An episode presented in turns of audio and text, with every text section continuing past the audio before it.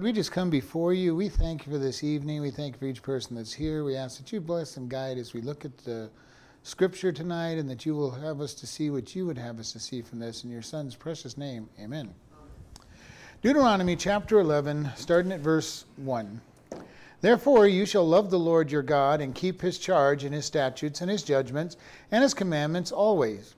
And know you this day, for I speak not with your children which have not known and which have not seen the chastisement of the Lord your God, his greatness, his mighty hand, his outstretched arm, and his miracles and his acts which he did in the midst of Egypt unto Pharaoh the king of Egypt and to all his land, and what he did unto the army of Egypt and to their horses and unto their chariots, chariots how he made the water of the Red Sea to overflow them as they pursued after you, and how the Lord has destroyed them unto this day and what he did unto you in the wilderness until you came into this place.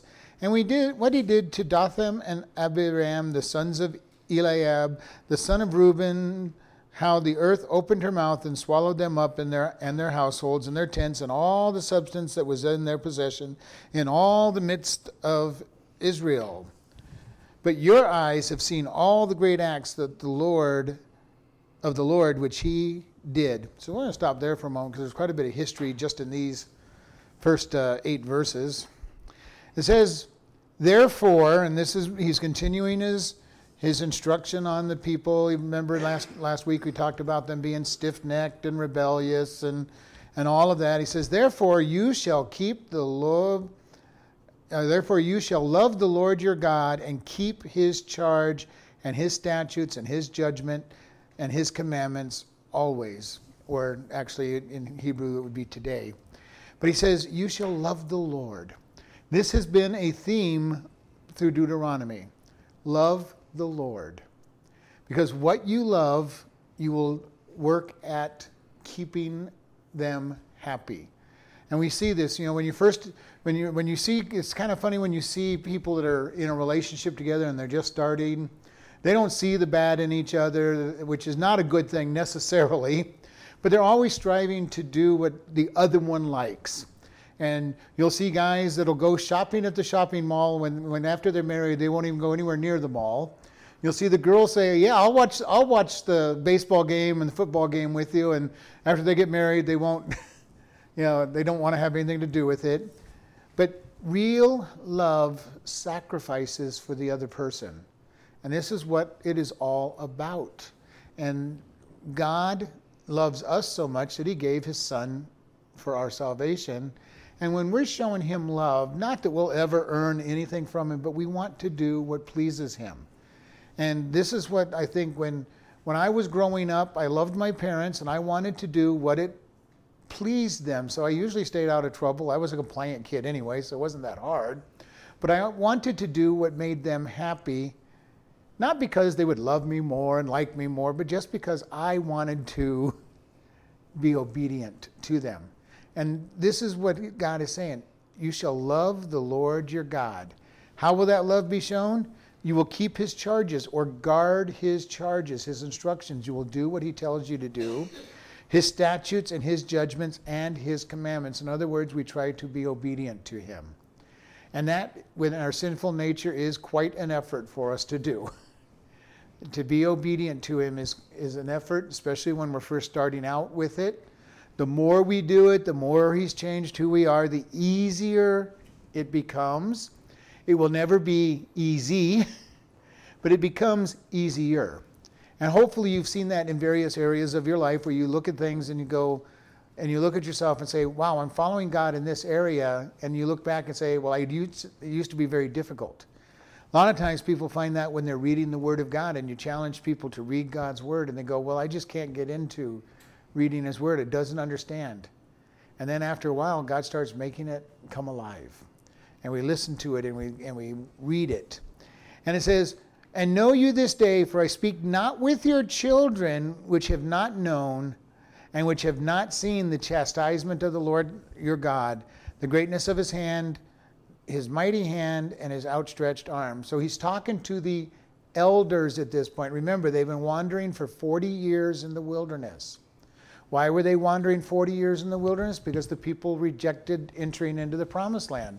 They said, God brought us here just to kill us. So he said, Fine, you get to die in the wilderness and your children get to go in. But the older ones, and even in this, because he killed everybody that was 20 and upward, so there were some of these children who were old, you know, some of these people that are now older, they're in their, they're, they're in their uh, 40s to, to almost 60. And he's saying, I'm not speaking now to the children, the ones who don't haven't seen. I'm speaking to the ones who saw. The ones who saw what God did. How God destroyed Egypt. And we've talked about this many times. God sent the 10 plagues. He, he turned the river uh, Nile into blood. He sent the flies. He sent the darkness. He sent the, the plague on the animals. He sent the Passover. All these different plagues that he put on them and destroyed Egypt. Then, as they were economically destroyed and they were leaving, Pharaoh decided to chase after them and he got militarily destroyed when he sent his chariots and army in to follow the Israelites who crossed the Red Sea on, on dry land and God dumped the Red Sea over, on top of them. That's pretty amazing. There's a group of people trying to say that they didn't cross the Red Sea. They crossed the Red, the Sea of Reeds, which is only about four feet deep. Boy, that was quite a miracle for them to drown the entire Egyptian army in a four foot deep pond, you know. So they really got a lot of faith if they want to say that that's where they didn't cross the Red Sea, they crossed that little pond. But they did cross the Red Sea in the midst of the water in a miraculous way, and God destroyed Egypt economically and militarily. And a great changeover in their dynasty happened at that point in time. Then, wandering through the wilderness, how he provided for them, and he kept giving them great miracles. And he's really going to the parents and saying, I want you to remember what God has done and make sure you're telling your kids about it. You know, how often do we really learn from things that other people tell us or watching what happens to other people? You can learn a little bit and you might learn a little bit that way, but most people are pretty hard headed. They have to learn by the school of hard knocks. It has to happen to them for them to finally just get it through their head that it's real. And but Moses here is telling them from God's communication, I'm talking to you that actually have seen it. Not your kids who heard about it, but you who watched God do these great things. How he did the miracles in his acts, how in the midst of Egypt to the Pharaoh and unto all his land, what he did to the army of Egypt and their horses and their chariots, he made the water of the Red Sea to overflow them as they pursued you. So he's going back. He's going back to what has happened. And we've really gone back. This whole book of Deuteronomy has a major theme of remember what has happened that's brought you to the place that you're at. And this is what I've been emphasizing with us. What has happened in our life that God has done to bring us to where, where we are at right now? And that's individual for each person because God, He's not talking to a nation where the nation's gone through everything, but each of us individually have had things that God has done to bring us where we are at. Sometimes it's been good things that bring us to us where we're at, and sometimes it's been very hard things that bring us to where we're at. But He's saying, I want you to learn. What has God done? What has He done in your life and I challenge you to think back and look over this. What has God done in your life to bring you where you're at? Whether it's good or bad doesn't matter because it all brings us to where, where we're at now. I would not want to go back and change anything in my life because everything in my life made me who I am today. All the good and the bad makes me who I am today. To be able to minister to certain people, be able to do certain things. And God is telling his people, look back. Look back and see what God is doing. Teach it to your children. They may not learn as much, but teach them. And that's the purpose of the Word of God. We go back, we look at what God has done. We look at what He's done in more recent days as we get into some of the biographies and testimonies of people. And then as we talk to other Christians and see what God is doing today, all of these things should build our faith and our trust in God because we look at what God has done in the scriptures. And, and a lot of times people go, well, yeah, that's what he did 4,000 years ago. What's he doing today? Yeah. And unfortunately, we as humans think that term. You know, that's fine. That was, that, you did that in the past, but what, do you, what, what have you done today? What are you doing for me lately? And we got to be careful of doing that with God. Number one, he has done plenty if we open our eyes and look, but his promises are that he's going to be there. He's going to serve, He's going to help. And we need to look at our own life, we need to look at others and see what God is doing. And God is blessing everybody all the time, and we need to learn to share those with each other. And here He's telling them, what he did to you in the wilderness until you came to this place. What has he done for them? He's given them water. He's given them food. He's given them quail. He's given them more water. He's healed the waters that were not good to drink, and it's and he's guided them through the wilderness with the pillar of the cloud and the pillar of fire. They they followed for the entire time in the wilderness. He's given them military victories. And God is saying, You know what I'm doing. We've also got some judgments, and, ju- and He's going to go into some of those judgments. And we look at this, and it says uh, in verse 6 And what He did to Dathan and Abiram, the sons of Eliab. Does anybody remember who Dathan and Abiram are? They stood aside Korah when Korah and them challenged Moses for the authority over the children of Israel. And Moses, but when I love it because Moses went right down to his knees and face and he bowed and he prayed to God. And God says, Okay, Korah, Dathan, and Eliab and your families, you go over there by this place, and the rest of you get away from them, and I will show you who I've chosen.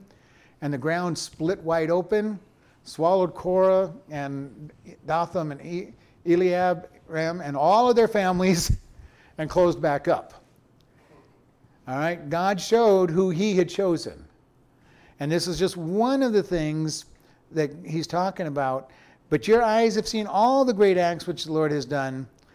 Verse 8 Therefore you shall keep the commandments which I command you this day, that you be strong and go in and possess the land whither you go in to possess it. God says, Because you have seen what I have done in the past, go out and keep my commandments. Keep doing what I've told you to do because you have seen what I have done. And this is why it's important for us to look at what judgments have we gone through because of the bad decisions that we have made for God. Keep yeah. Because he knows how easy it is for them to stand in their flesh and walk away. And that's what he does for us as well. Keep strong, stay strong, keep strong because he knows that we have a nature that wants to live in the flesh and turn away. And why we keep getting told this all, through, all the way through the Old New Testament, we're going to be told, keep strong, keep, keep the faith, keep walking with God. Why? Because God understands that our nature is to do wrong things. And if we aren't sitting there praying and asking God to be in charge and leading us and growing in Him, we will fail. And he keeps telling them, go forward. Look at what I've done, be ready to go forward. He does, and he keeps going on I, he, that he judges the wicked. And we see that in our own lives. When we do wrong things, God sends judgment to us. We can sin and we are forgiven, but there are consequences for every sin that we do. And this is very important for us to understand. We will be forgiven, yes, but we will suffer consequences for those sins. And if you are in charge of something, a family, a church, a, Sunday school class, or whatever, your, your disobedience affects all of the people that are under you as well. Especially for fathers. When we disobey God, we will affect our families in ways that we don't really want to see them affected. Hopefully. David's a great example on that. They didn't raise his kids right. And we see Solomon was even worse than his dad, and that's usually the next generation is worse than the previous generation, unless God steps in with a mighty uh, redeeming of them and changing their lives. But and I've seen that as well. But he says in verse 9, be strong. Well, let's go verse 8. Therefore, he says, Keep my commandments, which I say that is, and that ye may be strong and go in and possess the land whither you go, and that you may prolong your days in the land which the Lord swore, swore unto your fathers to give to them and to their seed, a land that flows with milk and honey. We keep God's commandments for prolonging our life. And how many times have you gone and you've disobeyed God and you've seen the damage done? We see people who disobey God and they do permanent damage to their bodies sometimes. They will never be re- repaired unless God does a miracle. And God says, Obey. Obey. And if we obey Him, He promises us blessings. And that's part of the sowing and reaping. When we obey Him, we reap good. When we disobey Him, we reap bad. And the laws of sowing and reaping is when you sow, you reap more than you sow. All right? This is true when the farmer, a farmer plants a, a, seed of corn, he does not expect to get one seed of corn back. That would be a very bad business. I plant one seed and I get one seed would not be a very good business. He plants a seed and he gets a great big stalk that has several ears of corn on it. You plant one potato seedling in the, in the ground and it produces lots of potatoes underneath the ground if it, if it does its job. And the same thing is true when we are obedient or disobedient to God. We sow a seed and we reap more than we plant. So, this is why it's important for us to plant good seed so that we get overwhelmed with good rewards. And God is saying, I'm going to make you prosperous if you just be obedient. You, you be obedient. I'm going to give you this whole land flowing with milk and honey, and by the way, you get to keep it. Uh, and it, and they did not do a very good job. You know, it's going to take them, you know, about eight, nine hundred years, but they're going to lose their land after this but because of their disobedience. They did not stay strong. They did not keep teaching their kids. They did not lift God up in front of their in front of their faces or in front of their children's faces. And they would keep going back into sin. Verse 10 For the land where you go to possess, it is not as the land of Egypt from whence you came out, where you sowed your seed and watered it with your, with your foot, and the garden of herbs but the land where you go to possess is a land of valley, hills and valleys, and drink and drink water of rain from the heaven, a land which the Lord your God cares for, and eyes for the eyes of the Lord your God are always upon it from the beginning of the year even until the end of the year. So he's now contrasting the land they're going to with the land of Egypt. And we look at this and he says, The land of Egypt from where you came, you planted your seed and you watered it with your foot as a garden of herbs. And this one, you have to kind of know what happens in Egypt. Even to this day, they, the old fashioned ones, they have foot pumps. And when they, they go near the river and they run their pump into the water and they, they step down on this pump and they pump the water out of the, the Nile into the fields. Now, nowadays, a lot of them, of course, have electric pumps, but it, they're still the older places where the guys are just still using their foot. There, he goes, You planted, and if you wanted to water it, you either carried it with buckets, which was a really slow way, or you pumped it with your foot on, the, on a foot pump. Huh? Well, it would be for as a once in a while thing, but every every single day of the the watering season would not be what you'd want to do. So he says, "You're toil in Egypt. You toiled greatly just to get the water to the fields. He goes, The land you're going in, it's a land of hills and valleys that, that drinks water of the rain of heaven. So, in other words, he's saying it's hills and valleys, which means rivers and streams. And it says it rains in the right times. And so you're not having to manually get the water to your fields. It's going to, God is going to give you. It's basically what it says, I'm giving you the water for your fields. And he says, and he and it's an, one that the Lord cares for, and His eyes are on it, and He sends the water at the right times from year to year. And this is something that they saw when they got there. They saw a land that was extremely fertile. And if you remember when they went in and spied out the land, they had a one, one cluster of grapes that was held on a pole between two men. They carried in melons that, you know, took their both their hands and they're going, This is a land that is as good as God says it is. And then they said, But. Never put the but there. When God tells you something's good, He will give you what you need. Because every time God tells us to do something, Satan will put in, show us the obstacles that can keep us from doing it. And this is true no matter what we do. No matter what we do, Satan is going to throw in here's your obstacle. the church is going to go do this ministry, and somebody will go, well, where's the money coming from? God will provide. God will say, I want you to do, move someplace. And goes, Well, God, how, how am I going to live? What, you know, God's saying, I will provide. And Satan's throwing up all these, all these arguments for not doing it. Satan is good about trying to stop us from going forward with God. And that's why God says, Keep your eyes on what he's doing. He says, I'm sending you to a land. It's a land that I'm going to care for. I'm going to water your crops. I'm going to do everything for you. And the people, their parents, looked at that land and saw uh, giants, and we're just little tiny bugs. They can step on us and kill us. Because that's what they said. We're grasshoppers in their sights. They see us as grasshoppers.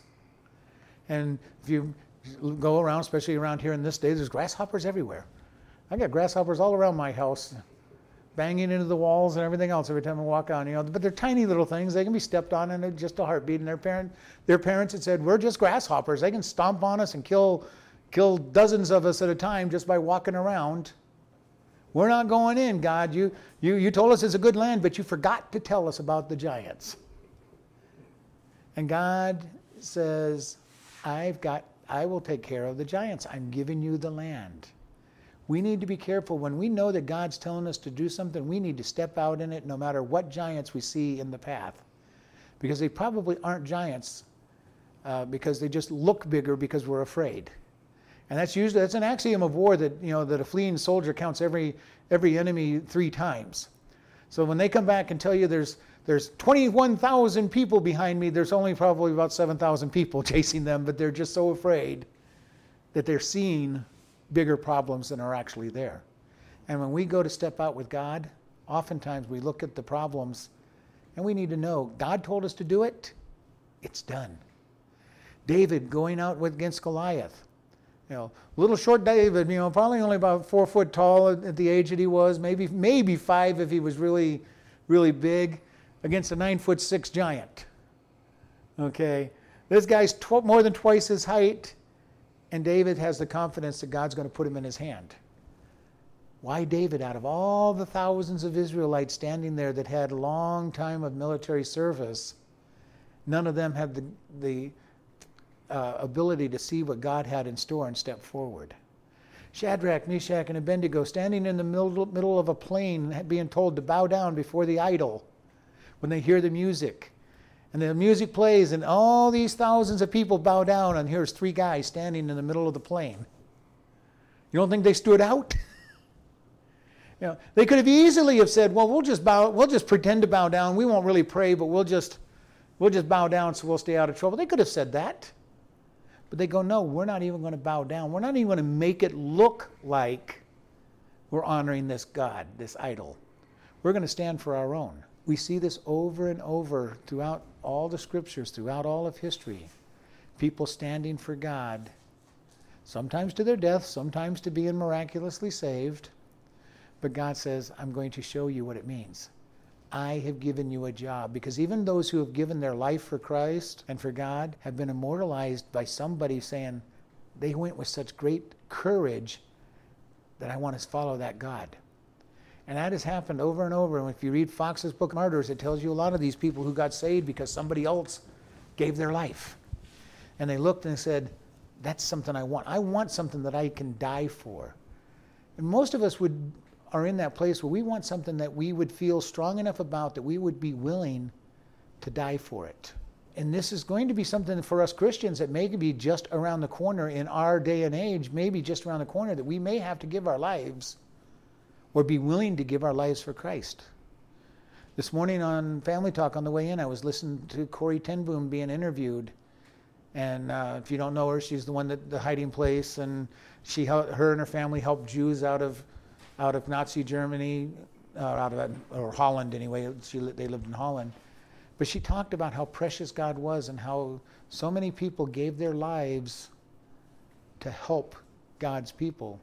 And those very lives would then generate others to say, "There's you're following something that's worth dying for. All of the disciples, except John, died of martyr's death because they believed in what they were talking about so much. They're going, I'm going to die for him. He died for us. I'm willing to die for him. I hope that when I have to face that, that God's going to give me the grace to say yes. I want to say yes, I would, but you know, you don't know what we're going to do till we face it. But we need to prepare ourselves for such a time as when we may have to pay with our very lives.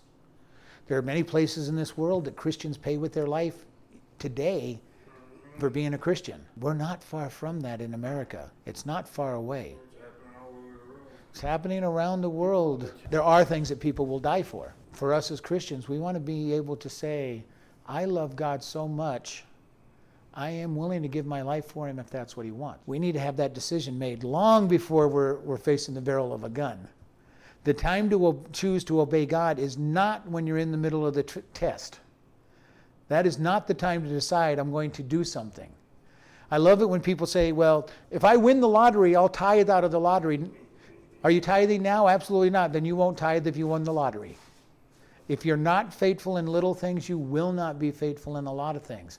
Well, no, if God just allowed me, you know, a little more time in my week, I would I would be able to serve him. And God lets them lose their job and they don't serve God. because now all of a sudden they're worried about getting that new job. I've watched over the years people who serve God serve God whether they have a, a lot of money or a little bit of money, whether they have a lot of time or a little bit of time. We make time for what's important to us. And we make money available for what's important to us. When somebody's deep into alcohol, cigarettes, or drugs, they find ways to get money for those items, even if they have to sacrifice somewhere else. And yet people will go, Well, I just don't have any money left at the end of the month. Well, of course you don't. You'll never have money left over at the end of the month if you don't prioritize God. We say, well, I would just serve God if I didn't have to work so hard at my job. I've seen it over the years. You either serve God or you don't. You make time for Him.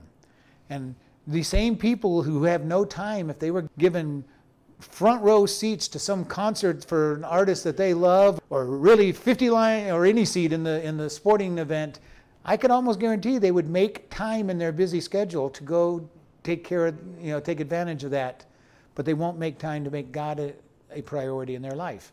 And that's begin between them and God, but people have a tendency to lie to ourselves. If I just had, you know, fill in the blank, I would do this for God. Well, if you're not going to do it without the, the fill in the blank part, you're not going to do it with it.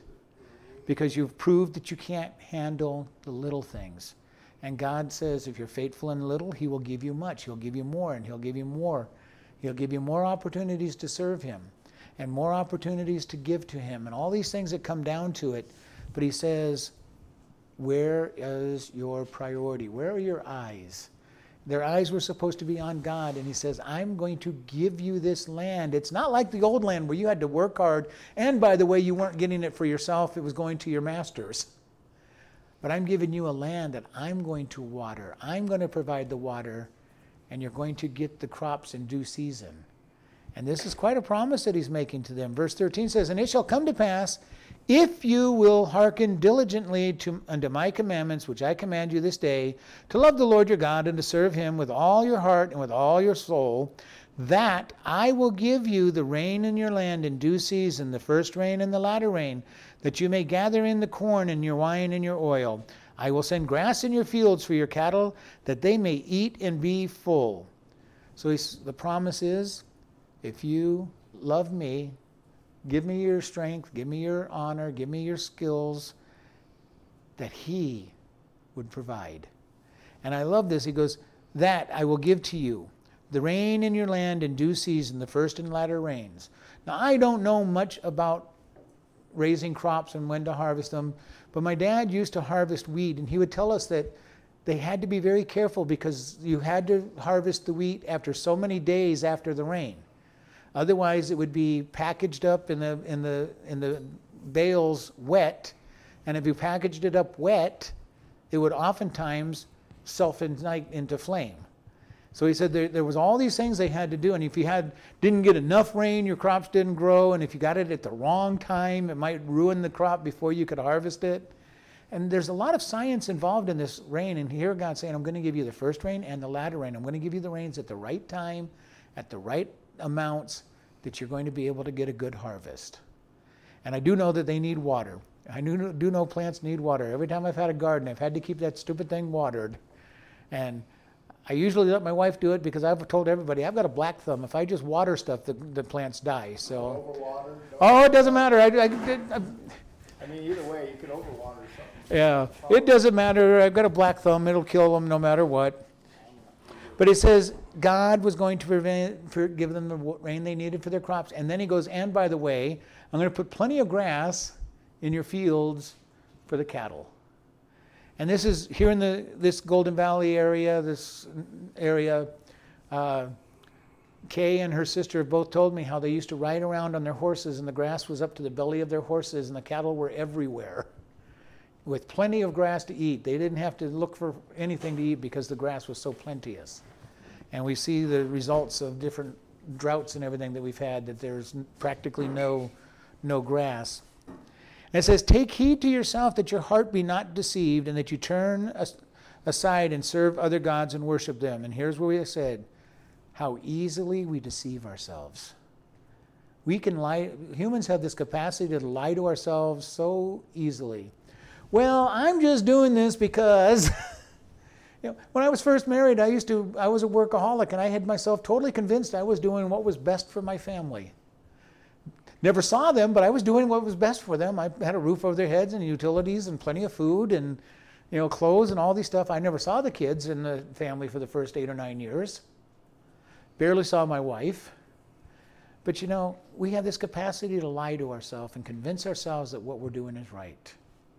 God, I just need this one little bit of fun. You know, it, I know it's a sin, God, but I just need this one.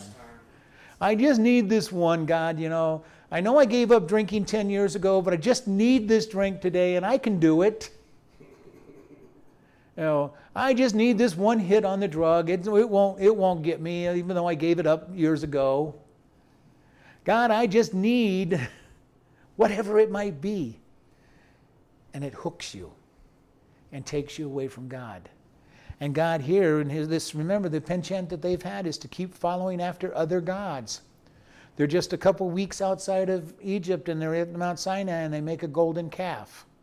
Later on, they're going to, to worship the other gods. And, and Balaam comes in and says, Yo, just send the girls into the guys and get them to worship at the worship uh, Balaam, uh, Baal, and the, you know, and their God will judge them. And they went to the girls and worshiped the, the idols.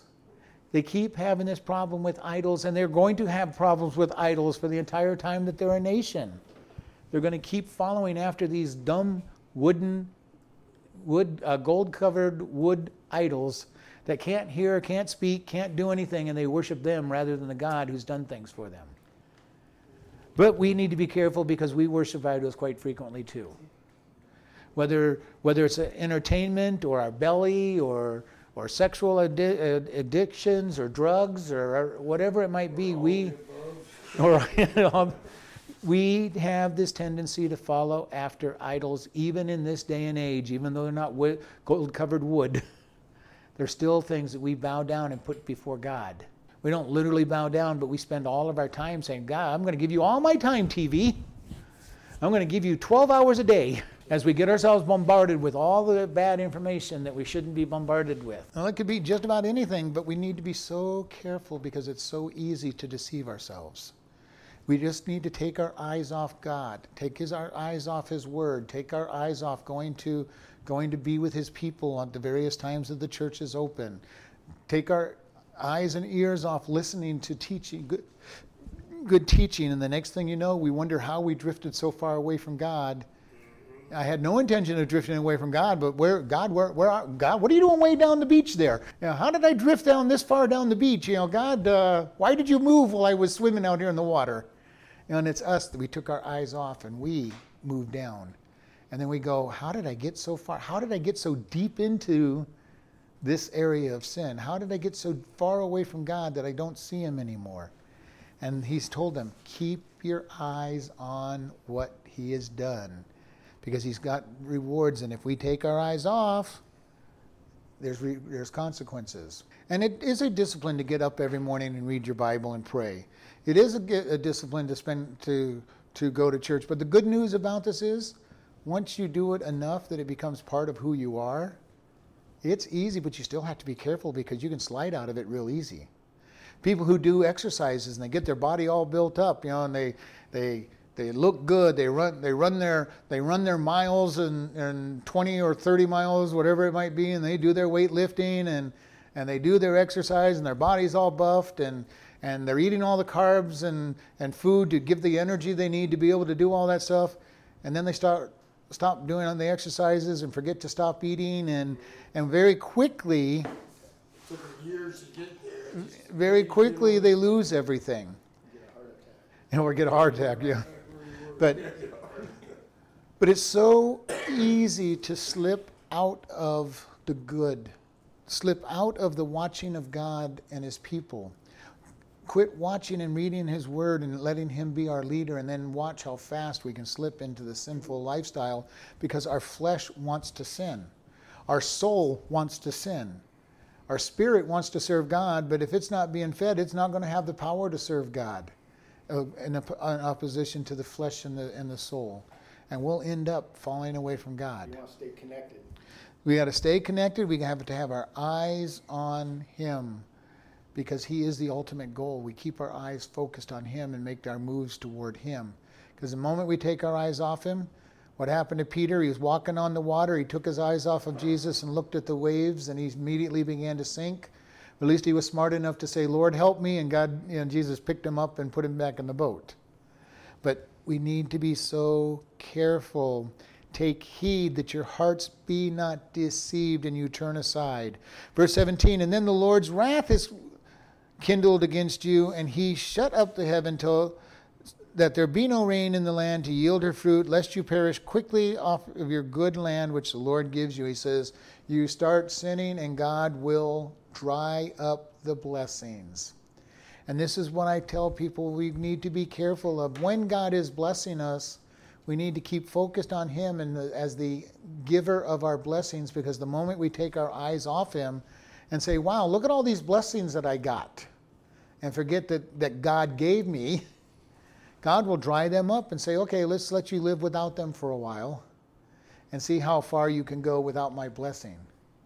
And hopefully we got like Peter as soon as he starts as soon as he started sinking, he goes, Help. Oftentimes though, we have to hit bottom. And this is what I've told a lot of people, especially parents with their kids.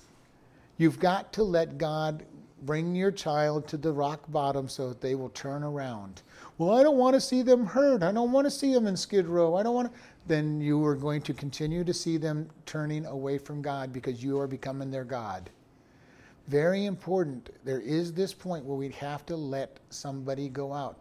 The prodigal son, his father let him go out and hit rock bottom that he's feeding the pigs, wanting to eat what the pigs are eating and realizing my, my, my dad's house is much better. The servants are fed better. I need to go back to dad's. We need to have that happen. The more we try to protect our children, our grandchildren, the longer it'll take for them to get to the bottom and need that help. And a lot of times I understand, I believe me, I understand you, especially when there's grandkids involved. You don't want your kids to hit rock bottom because there's grandkids involved that are being hurt. But at times it's what it takes because they need to get to where they look back to God, not back to mom and dad. Well, mom and dad, are you going to help me? you know, you're God, you can help me. And we want to be careful of being in that place with them. God says, I'm going to send no rain. You are going to suffer. Your land is going to dry up. And you're going to be, you can be taken quickly off your good land if you don't follow. And God oftentimes will do that to us. If we don't obey Him, we don't have our eyes on Him, he, and we take our eyes and we start thinking that He's not the one blessing us, somehow we did something that's worth earning, God will say, okay, let me take the blessings away and kick you off the good land. You'll be sent away from the good land until you're ready to repent.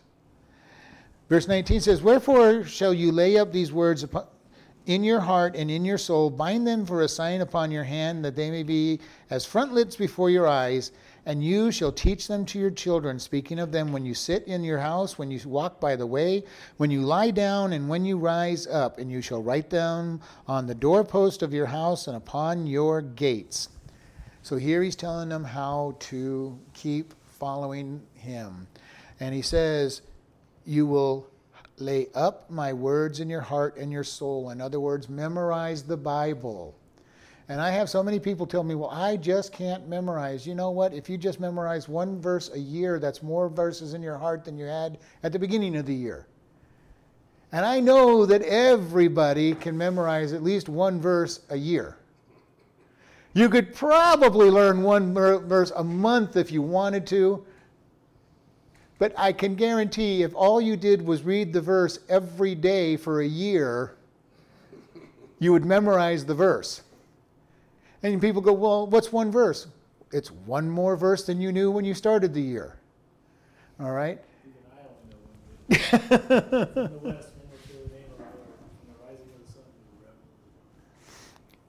but many of us would be surprised how many verses you may know if you've studied, studied the Word at all, because it's so important. But we're going to we want to start challenging people to start memorizing verses. And the easiest way to memorize the verse, put it on your bathroom mirror, and every time you, you're looking at shaving or putting makeup on or whatever it is you do in the morning, brushing your teeth, say the verse. While you're brushing your teeth, you're there for three minutes. If you're brushing your teeth correct, say it a couple of times. After the end of the month, two months, three months, definitely by the year, you'll have had that verse memorized. You'd be able to say that verse without ever looking at it. When you get to that point, put another verse on the mirror. Learn that one. Review the other one once in a while to make sure you still remember it. I remember many verses that I remembered when I was 15. Lots of them then, because I really went on an intense program of memorizing scripture at age 15. But I remember ones I learned before that in Sunday school. God wants us to lay up His word in our heart. Because when we are in troubles, when we are in trials, we may not have time. Oh, let me go look up this verse in the Bible to see what the. You know, we need a verse that comes to our, our, our mind that says to honor God. Trust in the Lord with all your heart and lean on to your own understanding. Okay, God, I want to, this really sounds like a good thing, but there's something in me that says no, so I want to trust in you. Rejoice in the Lord evermore. That's a long verse, right? Rejoice in the Lord evermore. It's in Second Thessalonians 5. okay? Uh, you know, Pray without ceasing. That's another one from Second Thessalonians 5. It's a really long verse. Get, get into some good ones and help learn them. But you know what? If you're really learning those verses and all of a sudden you're being tested to be disappointed and not be happy, and it says, Rejoice in the Lord always. And again, I say rejoice. 1 Thessalonians 5 17. Rejoice in the Lord. When everything seems to be going wrong, rejoice in the Lord. When everything's going right, rejoice in the Lord. When nothing is going right, rejoice in the Lord. We want to put these verses in our hearts, and these tells us put them in your heart. Bind them and your soul, bind them in as a sign on your hand so that they change the way we behave. All right? That's what he's saying here the, when God speaks to you, it should change the way we behave, the way we act. There are so many people that I meet that seem to, they say they're Christians, but and they go to church a lot, but they don't seem to do what God says to do. It never moves beyond a brain head knowledge into, I'm going to have my life changed by listening to God. This is what's important and that it may be a frontlet between your eyes. Does everything we see get filtered through the Bible? I've talked many a times about this. Do you have a biblical frame of mind, worldview, or do you have a worldview that's been established through Satan? And I've, you know, one of the examples I like to use it says God hates divorce, and we'll go, I, I agree with you, God. You hate divorce. We shouldn't get divorced. And then you'll have a friend come by and tell you how miserable their married life is, and, and this person is just beating them and browbeating them or, or making life just miserable for them. And what's the first words out of your mouth? Well, you should just get divorced. Do I have a biblical worldview that says we need to get you some biblical counseling and help you get through this? Or the world's view that says, well, it's bad, just get out of it? The easy way out. Do it God's way or do it the way the world tells you. We do this in so much of our life. You know, it's okay if I do that. Know, I'm not going to do it as heavily as these other guys do. I'm not going to take as much alcohol and as much drugs. I just need a little bit. God, it's you know, I'm just you know, God, you know, I know you said don't get drunk, don't you know, don't get you know, but God, you know, and we argue with them and we don't follow a biblical worldview. We get people who many times when I've been talking to young people, they'll go, well, I think God wants me to get married to this person. Is this person saved? Oh no, but God says don't be unequally yoked. God is not approving of that marriage. Oh, but I love them and you know, and all this stuff, and they start applying instead of a godly worldview, they go to a satanic worldview or world non-biblical worldview and say, well, it'll be all right. I don't care that 90% of the people, 99% of the people get fall away from their faith or get, being unequally yoked. I'll be that. I'll be that 0.1 percent person who's successful. We need to be careful. God says, I want my word to be on the frontlets of your eyes. I want to see it be attached to your hands, your action. I want you to think and see with my view, and I want you to act according to my view. This is a challenge for us because as humans, we tend very quickly to go to the ungodly, unbiblical worldview because that is who we are. And unless we're in His Word, in with His people, making a choice that I'm going to do things God's way, I will make the wrong decisions. And again, I said, as I said before, the time to make the decision of what you're going to do is before you face the temptation. With teen boys, I've told them the time to decide how far you're going to go, you know, go, go with a girl is not when you're in the back seat of the car on the top of the mountain. Uh, that is not the right time to be deciding how far you're going to go in a physical relationship. You have to have made that decision through a biblical framework before you even put yourself in that position. The, somebody who's a kleptomaniac has to put themselves in the mind that they're going to obey God, that, that stealing is wrong before they put themselves in a, in a place alone where they want to steal. We have to make our decision to follow God before the temptation, not as the temptation's happening. We have to make the decision I'm going to follow God. I'm going to honor God in all my decisions because it is what's right. It is what I'm going to do because that's what He wants me to do. And when we've made that decision, then when the temptation comes, it's like, hold it, I've already decided I'm following God, and this is not the right way to go. Unfortunately, we will still fall sometimes, but we will fall less when we've made the decision ahead of time. We need to be able to say, I'm going to keep my eyes on Him. Or as Amy said, God keeps saying, be strong. That means I have made my decision ahead of time and I'm going to stay strong in that decision and move with Him. Then in verse 19 it says, And you will teach them to your children. Okay? In verse 5, in chapter 5 of Deuteronomy, it said, Fathers teach your children. And it uses the same, same, same uh, framework. And I love this.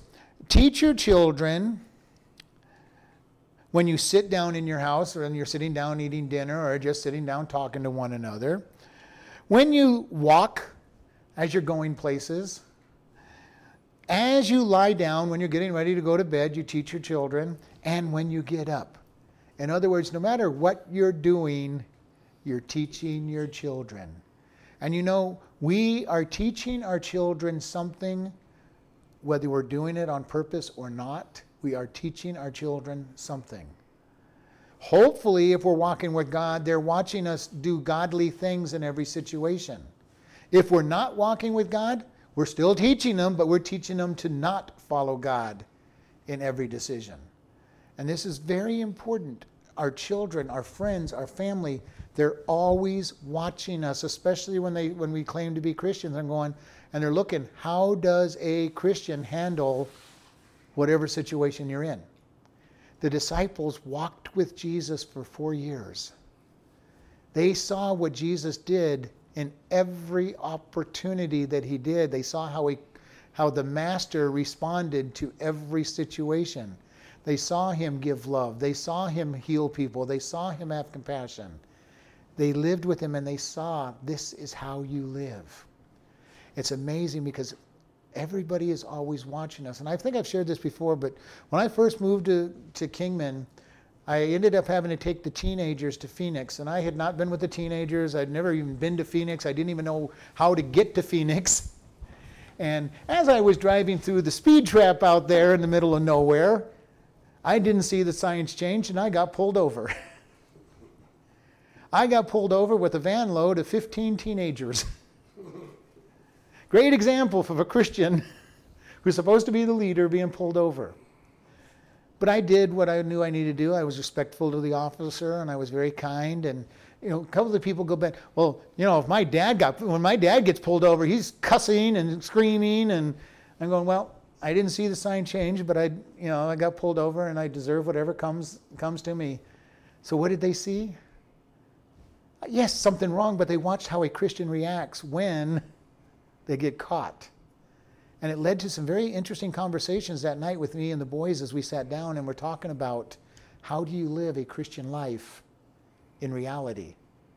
Why? Because I had shown them that my way of living was different than the way they were used to seeing. Does that mean that when we follow God that we're never going to make mistakes? No, we're going to make mistakes. The question is, how do we handle those mistakes? Do we still lift up God and represent him in a Christian manner in failure as well as in victory. It's easy to follow God when everything's going right. Okay? When everything's going right, it's easy to do what God wants. The hard part is when things start being wrong or I start making mistakes and I make a bad decision and my life starts to fall apart. That's when it becomes hard to keep following Him. And I tell you, that's when people are really watching you. You know, they're watching you when everything's going good and they're going, oh, yeah, you know, everything's going good. Of course they can follow God. But when things start falling apart around you, they're watching you. Do you lose your temper because things are going bad? Do you, do you start cursing? Do you start stomping your feet and getting mad at everybody? Do you start, you know, blaming God just as they would? Or do you just keep handling, hanging on to God? Very important. Our children watch us every minute. Our friends are watching, especially non Christian friends, are watching us every minute. How does a Christian react? How does a Christian react when you lose your job? How does a Christian react when they get pulled over by the police? How does a Christian react when they get accused wrongly of doing something? What do they how do they react when this happens? How do they react when that happens? And they're watching to say, what what is different about this person than from, from the rest of the world? And if we end up reacting just the way the rest of the world does, they're going, Yeah, I knew I knew they were just a bunch of hypocrites and phonies. There's nothing. There's nothing of that Christian stuff. You know, they they, they had their act. You know, they did okay when everything was going good, but loud, things went bad, and they they're just like us. They're just like us. This is why we have to keep our eyes focused on God. Keep our eyes focused on a on a biblical worldview. Keep ourselves set up. Number one, so that we don't enter into as that many problems, but that even when we do, we have a biblical framework to look at and, and follow through with very important because it is easy, so easy to drift off and get, and get into the world standards. And as I say, God tests us. Why does He test us? To prove what we believe and also to show others what a Christian life is really like. And again, when we fail, we, we repent. We may have to say sorry to a few people that were watching us, uh, especially our kids. It's hard for parents to say, you know, uh, my, my, my lovely daughter and my, my wonderful son, you know, I really messed it up. When this happened uh, yesterday, I really did not act in a godly way. This was not the way it should have been done. That has a lot of impression on people when they see that kind of reaction. That humility to say, yes, I messed up, but it was wrong and God wanted me to do this. And next time I'm going to try better to do that, to be a better example for you. And he's telling them, teach your children, teach them. And you're doing it by the way you live. Not because I'm forgiven and I can do whatever I want, not a cheap grace that just says, God's just going to forgive me, I can go out and do whatever I want. No, that just tells people we're just like them. And if we can do that without any kind of guilt or condemnation from God, then we've got a problem that we don't know Him. Because if we're going out and just sinning so that grace can abound, we've got a bigger problem than, than that. We probably don't know God in the first place. We don't understand the high cost of our salvation. And we want to be very careful as we go forward and realize we're always being looked at. If you don't have kids, you've got neighbors looking at you saying, How does a Christian live? If you don't have children and, and they're all grown, you've got grandchildren that are going to look, and you still have children looking at you. And the sad thing for a lot of people is, as their children have gotten older and they realize what a bad job and a bad example they are, they've really got to go to their kids and say, you know what, I am sorry that I was such a bad example to you. This is the way that God is supposed to live, and I wanted you to just try to get to know Him. Don't live, don't make the same mistakes that I've done. Hopefully, you get some other great benefits and say, but watch how I'm living. Watch how I'm living now as I'm trying to follow God to the best, the best I can and challenge them to, to look, look past it. And it may be hard for them, and it may not be an easy thing, but God will be able to lift them up. We are, people are looking at us. Friends, co-workers, neighbors, anybody you tell that you're a Christian. Know, have you ever witnessed to somebody and then just walked a few feet away and stubbed your toe or something and you gotten all mad or something or something bad? You know, got a phone call saying your ride's not coming and you start getting all upset, and that you, that poor person you just told about God about is looking at this, looking at you like, uh, what kind of God is that over there that you're that you're so upset, uh, you know, about? Uh, yeah, they're looking at hypocrite. And unfortunately, we all have hypocritical activities in our life because that is who we are outside of God. Our goal is to let God work through us so much that we will be lifted up, that we will go forward. Let's close in prayer. Lord, we just thank you for this opportunity. Lord, help us to be good stewards of what you've given us. Help us to keep our eyes on you. Help us avoid all idols, all non biblical worldview activities that may come our way. And we just thank you in your son's precious name. Amen.